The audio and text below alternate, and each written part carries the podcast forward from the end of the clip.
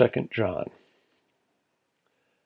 The elder to the chosen lady and her children, whom I love in truth, and not only I, but also all who know the truth, for the sake of the truth which abides in us and will be with us forever.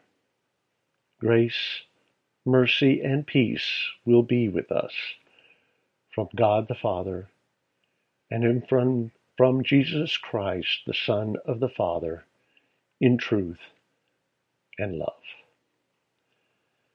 The Apostle John refers to himself with a new title, Elder. This letter is an internal memorandum to the church. John even encrypts the salutation, addressing the chosen lady and her children. He refers to the last testimony of John the Baptist, who the apostle quoted in his gospel in chapter 3, beginning in verse 28. You yourselves are my witnesses that I said, I am not the Christ, but I have been sent ahead of him. He who has the bride is the bridegroom. But the friend of the bridegroom, who stands and hears him, rejoices greatly because of the bridegroom's voice. So this joy of mine has been made full.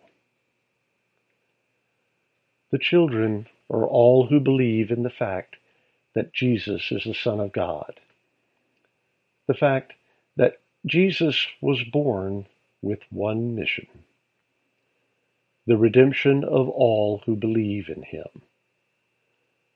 This is the truth in which we all stand. I was very glad to find some of your children walking in truth, just as we have received commandment to do from the Father. Now I ask you, lady, not as though I were writing to you a new commandment, but the one which we have had from the beginning, that we love one another. And this is love, that we walk according to his commandments. This is the commandment, just as you have heard from the beginning, that you should walk in it. John rejoices in his finding that some are walking in truth, as commanded by God the Father. The commandments are as Jesus responded to a lawyer's question in Mark chapter 12. Jesus answered, The foremost is, Hear, O Israel, the Lord our God is one Lord and you shall love the Lord your God with all your heart, and with all your soul, and with all your mind, and with all your strength. The second is this you shall love your neighbor as yourself. There is no other commandment greater than these. Continuing in verse 7 of Second John. For many deceivers have gone out into the world, those who do not acknowledge Jesus Christ as coming in the flesh. This is the deceiver and the Antichrist. Watch yourselves, that you do not lose what we have accomplished, but that you may receive a full reward. Anyone who goes too far and does not abide in the teaching of Christ does not have God.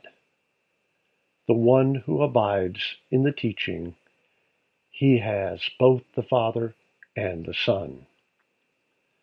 If anyone comes to you and does not bring this teaching, do not receive him into your house, and do not give him a greeting. For the one who gives him a greeting participates in his evil deeds. the main message of the letter is a warning. John is in agreement with the other apostles. First, Peter, as he wrote in his second letter in chapter 2. But false prophets also arose among the people, just as there will also be false teachers among you, who will secretly introduce destructive heresies, even denying the master who bought them, bringing swift destruction upon themselves. And Paul in 1 Corinthians chapter 5.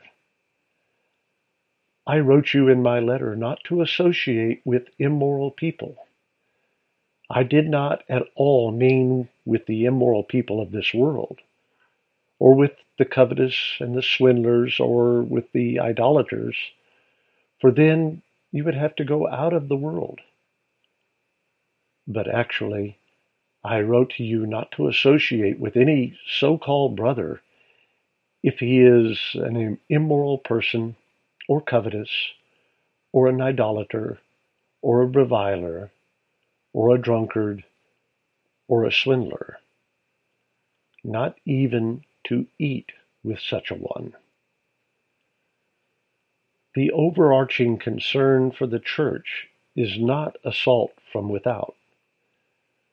The warning sheds light on the darkness within for now. The Lord bless you and keep you. The Lord make his face shine on you and be gracious to you. The Lord lift up his countenance on you and give you peace.